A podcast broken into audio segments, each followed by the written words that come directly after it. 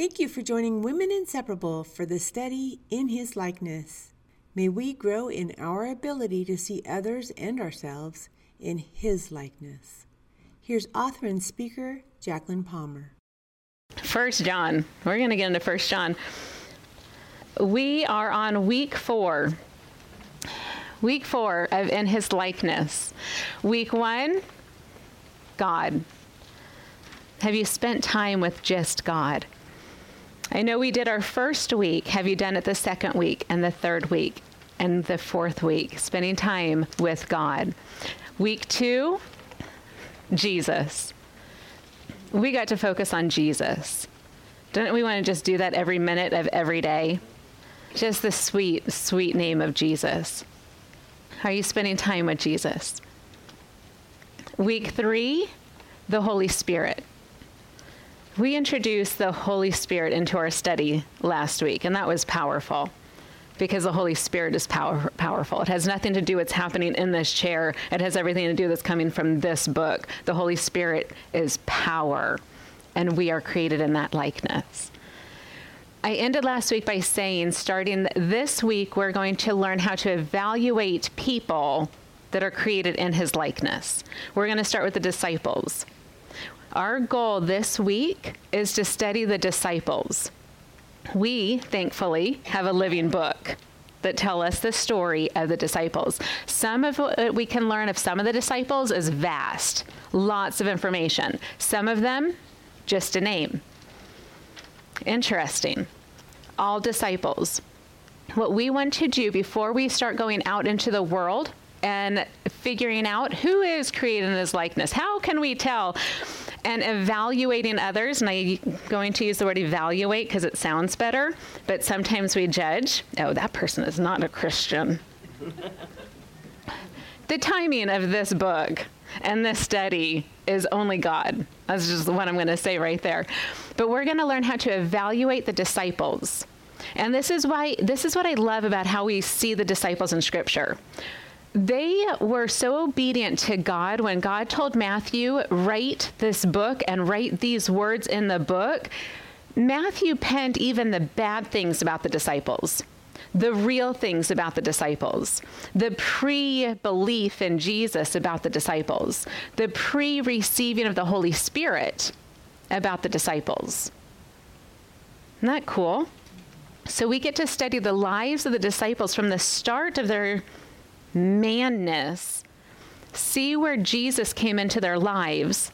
We get to go into Acts and see how the Holy Spirit came into their lives. And then some of the disciples, we get to read their final conclusion of what happened in those years when they lived their life filled with the Holy Spirit. And we get to see their concluding statements at the end of their life.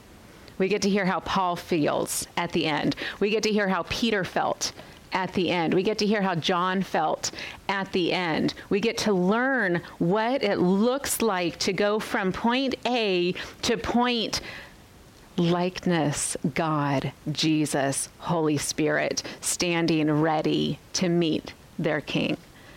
This is what we get to learn about the disciples. We today get to study the disciples, the disciples who are created in the likeness of God. In your handout, if you got have your your thing that I don't even remember what it was called, the starter guide that we had, there's uh, references. What you'll see for this week is references on meeting the disciples. Your personal challenge this week is pick one disciple. You may know which one you want to pick already. Pick that disciple. You may want to pray about it. Say, God, my heart wants to do Peter because I love Peter. Who do you want me to study?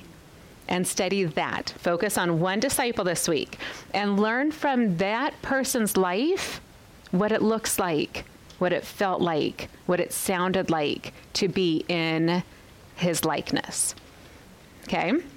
It's a personal challenge. So, some of the references of the names of the disciples and when Jesus called them is in your book, in that paper. If you don't have that paper, uh, read, oh, it's on the back table. If you don't have the paper, it's on the back table. These are things I know. Some, I, there's a lot I don't know. If You have a question, don't ask me. I'll just point to somebody else. Um, thank you for knowing things. I was going to say read Matthew, Mark, Luke, and John.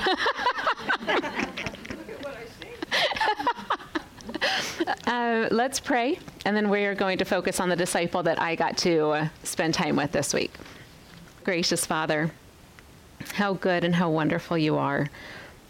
Jesus Christ, we thank you so much for being the Son of God, for being the submissive Son of God. I thank you. I thank you for coming and for dwelling among us. Holy Spirit, I thank you for being so real, for being being in us. I thank you for introducing yourself to us, for not giving up on us, for slowing us down when we want to go too fast and moving us when we want to go too slow. Holy Spirit, you're so faithful and you're so always, always communing between us and the Father because of our belief in Jesus Christ. The whole dynamic is overwhelming, and we just say in awe, Thank you. I thank you for giving us the, the scriptures and the examples of the men that you chose to turn the world right side up. I thank you for letting us have those examples. I pray that we will I pray that we will grow in our evaluation process, that we won't do comparison, that we won't do judgment, but that we'll evaluate not the man, but the process that happened because of Jesus, the process that happened because of the Holy Spirit. I pray that you will silence my words. I pray that you will shut my mouth if I go in a direction that it ought not go. I pray, Holy Spirit, that we will be in your scripture, that we will be in First John, and that First John, that his message will be proclaimed. I thank you, Lord Jesus, for all that you are. In your name I pray. Amen. I love when our friends are here that haven't been here for a couple of weeks. My heart is filled every time I see the smiles in this room. I just love you girls. Can we just like celebrate today? Let's celebrate. I am not a sinner. I am not a sinner was our phrase. Are we do we sin? Yes, we do. Are we classified as a sinner by the blood of Jesus Christ? I know we are not. The scripture for that. Look at this, 1 John 3 8. 1 John 3 8 says, Whoever makes a practice of sinning is of the devil.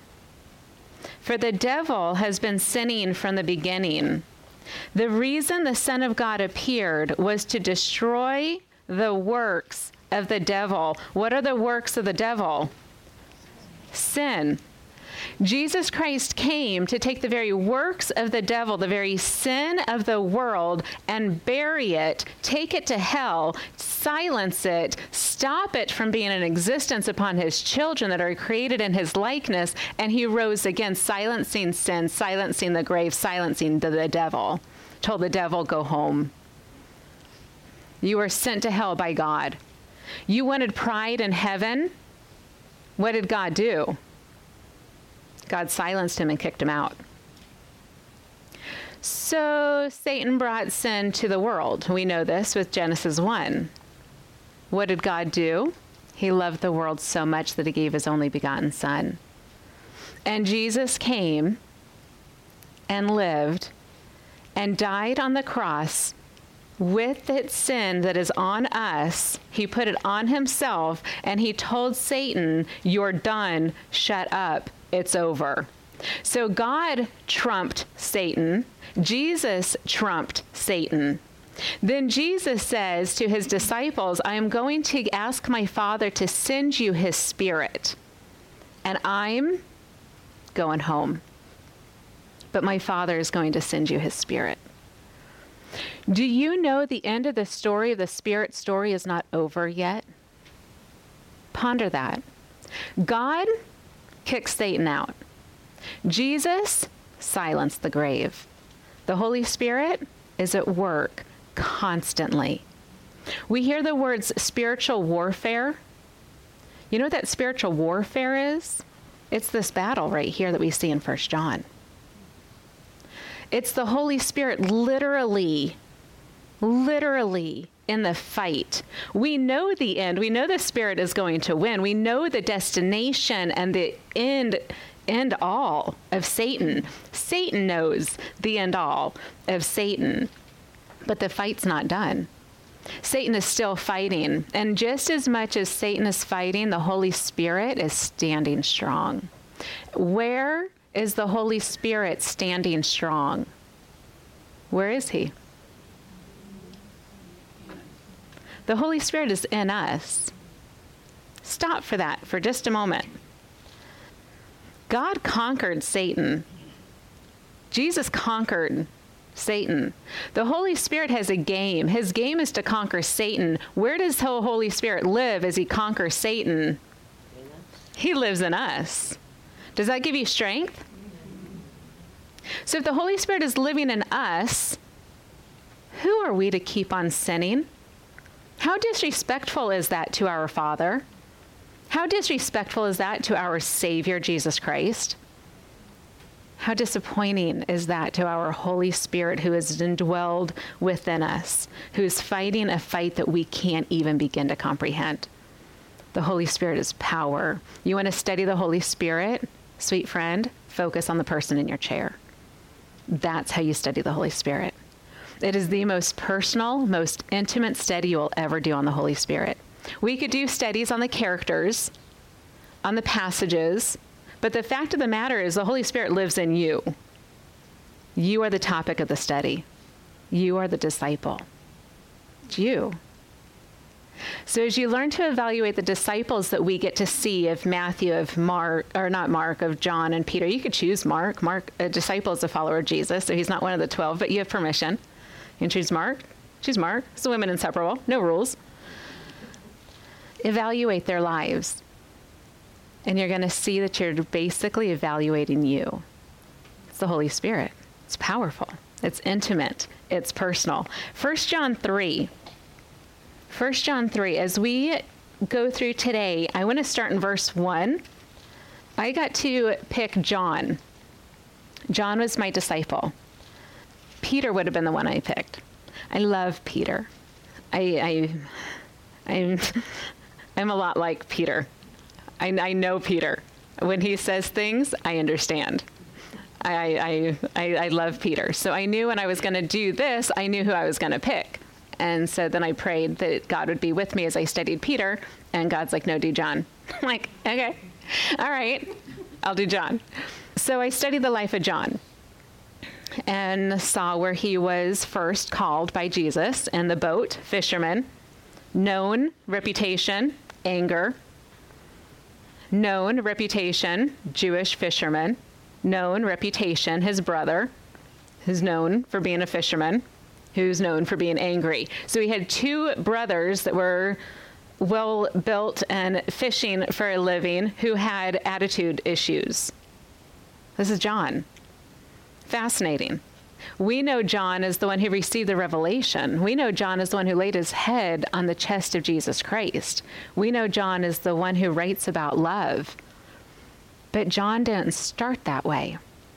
John was created John. And it's interesting how God created John as he was where he was, and he had an attitude issue.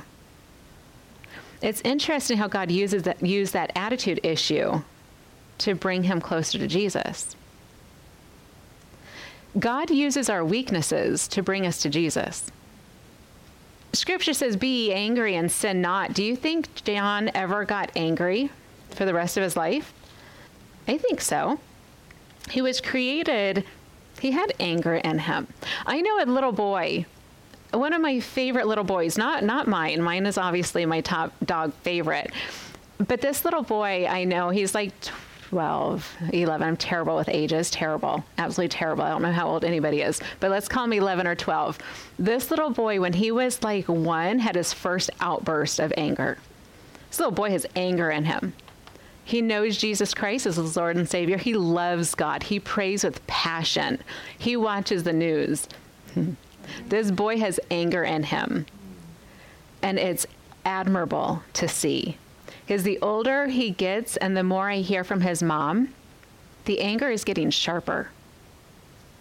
Have you ever seen somebody angry without sinning? It's powerful. Things move. The, the righteous anger, the light gets to shine in places that you and I can't. I am not an angry person. I don't know how to demonstrate anger. When I get angry, I'm like, ah, so mad. I am, I am seriously, I am so terrible. I know. My husband knows when I'm not in a good mood because I can't even say when I'm angry. When I'm not in a good mood, I get really quiet. So he's like, Is everything okay? Yeah, I'm fine. And I'll smile. I'm, I'm not, I'm terrible at expressing anger. This little boy is exceptional.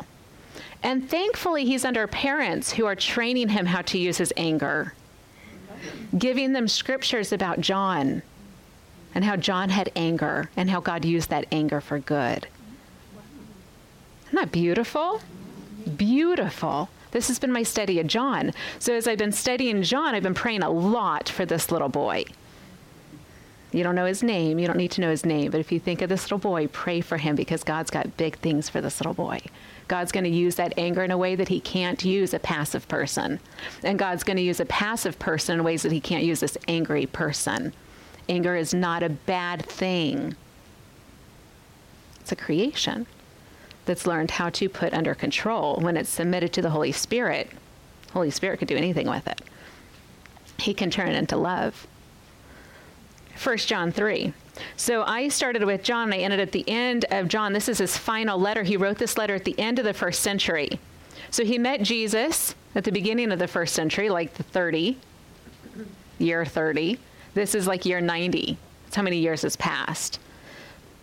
Lots of deaths have taken place among his brothers. People have gotten saved that did not know Jesus. They didn't know him personally because so many years has passed. This is what he's going to start saying. 1 John 3. See what kind of love the Father has given to us. Do you hear his words? Can you see exactly what he's saying? See what kind of love the Father has given to us that we should be called children of God. And right then and there, he says the words, and so we are. Sealed promise. The reason why the world does not know us, present tense, the reason why the world does not know us is that it did not know him, past tense. Got stuck on that for a little bit this week while I was reading that. The reason John says the world does not know us as the children of God is because they did not know Him. They did not know Jesus. How easier it had to have been when Jesus was on earth and Jesus rose again for the disciples to be like, hey, come here, I want to introduce you to Jesus during those 40 days in which Jesus was on earth. Let me tell you about Jesus. Well, where is he? Come here, I'll tell you. And you literally introduce him to the man. Or Jesus ascended again and they could just that quickly say, Do you remember Jesus was was at Jerusalem? Did you hear him speak in Jerusalem? And they're like, Yeah, I heard that. That's Jesus. That's the Messiah. Oh, that's awesome. I saw him with my own eyes. I touched him. He passed by me and I touched him. And there was physical connection with Jesus on earth in the flesh. But now it's been so many years. Could you even imagine being that close to Jesus? Could you even imagine? And now years have passed and they're enter- entering into the first world of evangelism. Do you know Jesus? No, where can I meet him? Well, huh, he's not here anymore. But let me tell you, once upon a time, Jesus walked among us. This is where he's saying, he's like, we're in this new season of life. We have to learn how to relate to the world in which we live. Do you hear that? We have to learn to relate to the world in which we live. John had to figure that out as the first disciple. We have to figure that out as today's disciple. Relate to the world in which we live. 1 John 3, verse 2 says, Beloved, we are God's children. And what we will be has not yet appeared. But we know, we know that we know that when he appears, we shall be like him because we shall see him, we shall see Jesus as he is. You want to know exactly what your likeness is? You'll see that one day.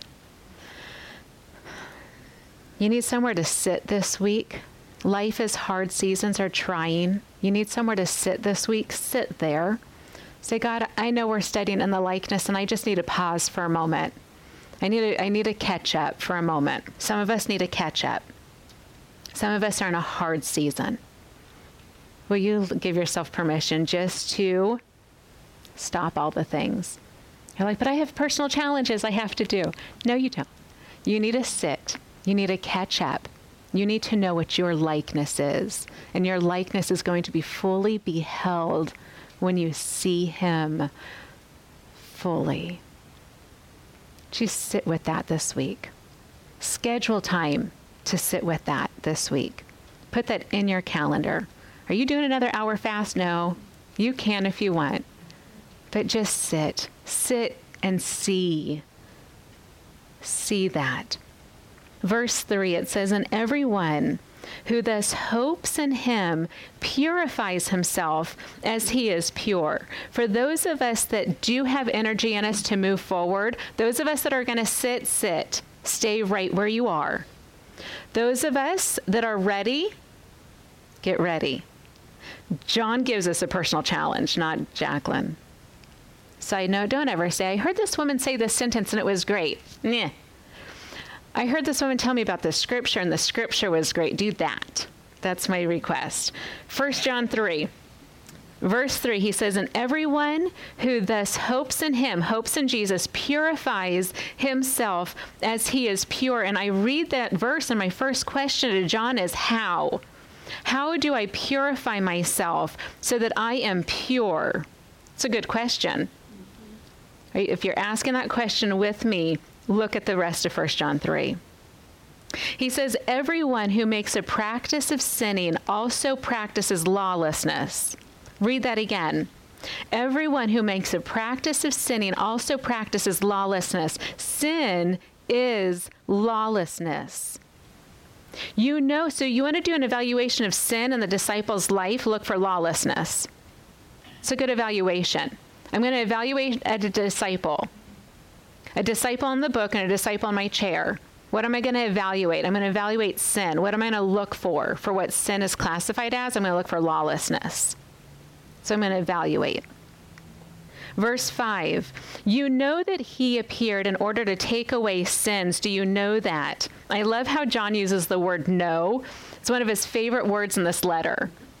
Look, read through as you read through First John this week. Look for the word know and make sure you know everything he says that we know. It's good things to know.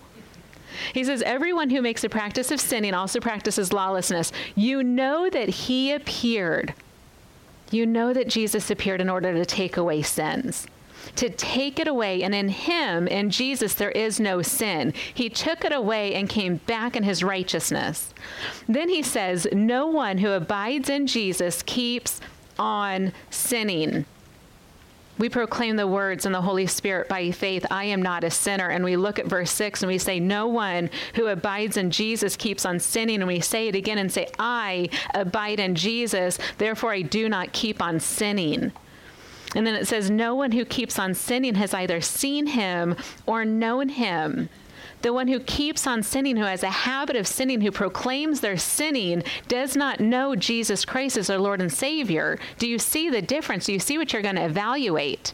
You're going to evaluate the disciple, and you're going to say in that disciple, is there sin in that disciple? And at some points in their story, we're going to say yes when we first meet Peter, when we first meet Nathaniel, when we first meet John, when we first meet James, they are sinners with a reputation of sinners.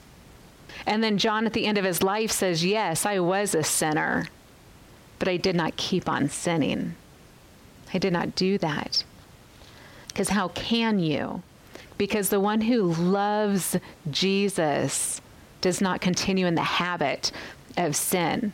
And how powerful for John, who was had a reputation. He was known. His father was known in this town he was known, and all of a sudden he was known, he was known, and people watched him and saw him and saw his transformation right in front of his eyes. That's powerful. Christian, there's people in your life seeing you do the same thing. I was a sinner. I was a sinner. I was a sinner. I'm a sinner. I'm a sinner. I'm a sinner. I'm a, I'm a sinner saved by grace. I'm a sinner saved by grace. And we walk in a door and we walk in a church and we walk in a Bible study and we go into our conversations and we go into our marriage and we go to our children with our heads or hung and our shoulders down and we approach people with the sin on us. And we go into our conversations and we want to go tell somebody about Jesus, but Satan is playing games in your head, saying, Who do you think you are to proclaim the name of Jesus? Do you not remember this morning? Who do you think you are to sit in the midst of Christian women and pretend like you know anything? Satan says, I was with you in the car. I know you. Have you had these conversations? Satan pulling, pulling at you making you doubt yourself, making you silence the name of Jesus Christ. And you sit there and you think, I'm not worthy to say his name. These people know me. They know my reputation. They know who I was. They know when I was. They know where I was. Good. Good. They needed, some of those people in our lives needed to know who we once were. Because then we could go back and say, Do you remember that person I once was? And then you just smile. I heard the testimony of a man the other day who said, I used to not like the name God. I was a very spiritual person, but I didn't like the name God, was his line. And then he pauses and he smiles and his whole face changes. And he says this He says, Now I can't stop saying the name God. And there's like, joy when I say his name. Do you know how many people he can influence with that one sentence? I once was, and you know I once was. You heard me avoid the name God, but now, now I can't even contain. I can't even contain it. This is John. John is saying there is a physical difference there's a physical difference and allow that physical difference to be known, to be seen. And when we evaluate others, we see that difference in each other. Number seven, verse seven, it says, Little children, little children, let no one, let no one deceive you. Paul refers to the deceiver as the deceiver. Satan wants to deceive you. And John says, don't let anyone deceive you. That thought in your head, don't let that thought in your head deceive you. Those lies from Satan, don't let those lies from Satan deceive you. Those people that once knew you that don't want to acknowledge that you've grown, that you've changed, tell them, I'm new. It's Jesus. You're like, but I don't know how to prove it. Don't. Don't prove it. Our goal this week is to live I am not a sinner. Therefore, I live. You add to your sentence? I am not a sinner. Therefore, I live. How does a disciple live? Look at this. Little children, let no one deceive you. Whoever practices, great word to study.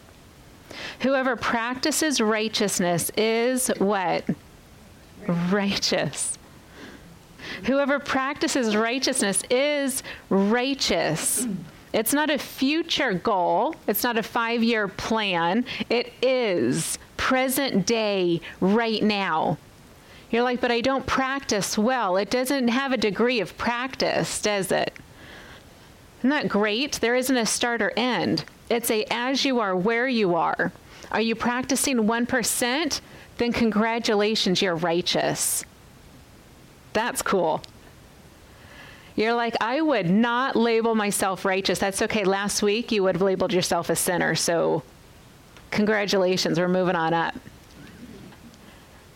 Are you practicing righteousness?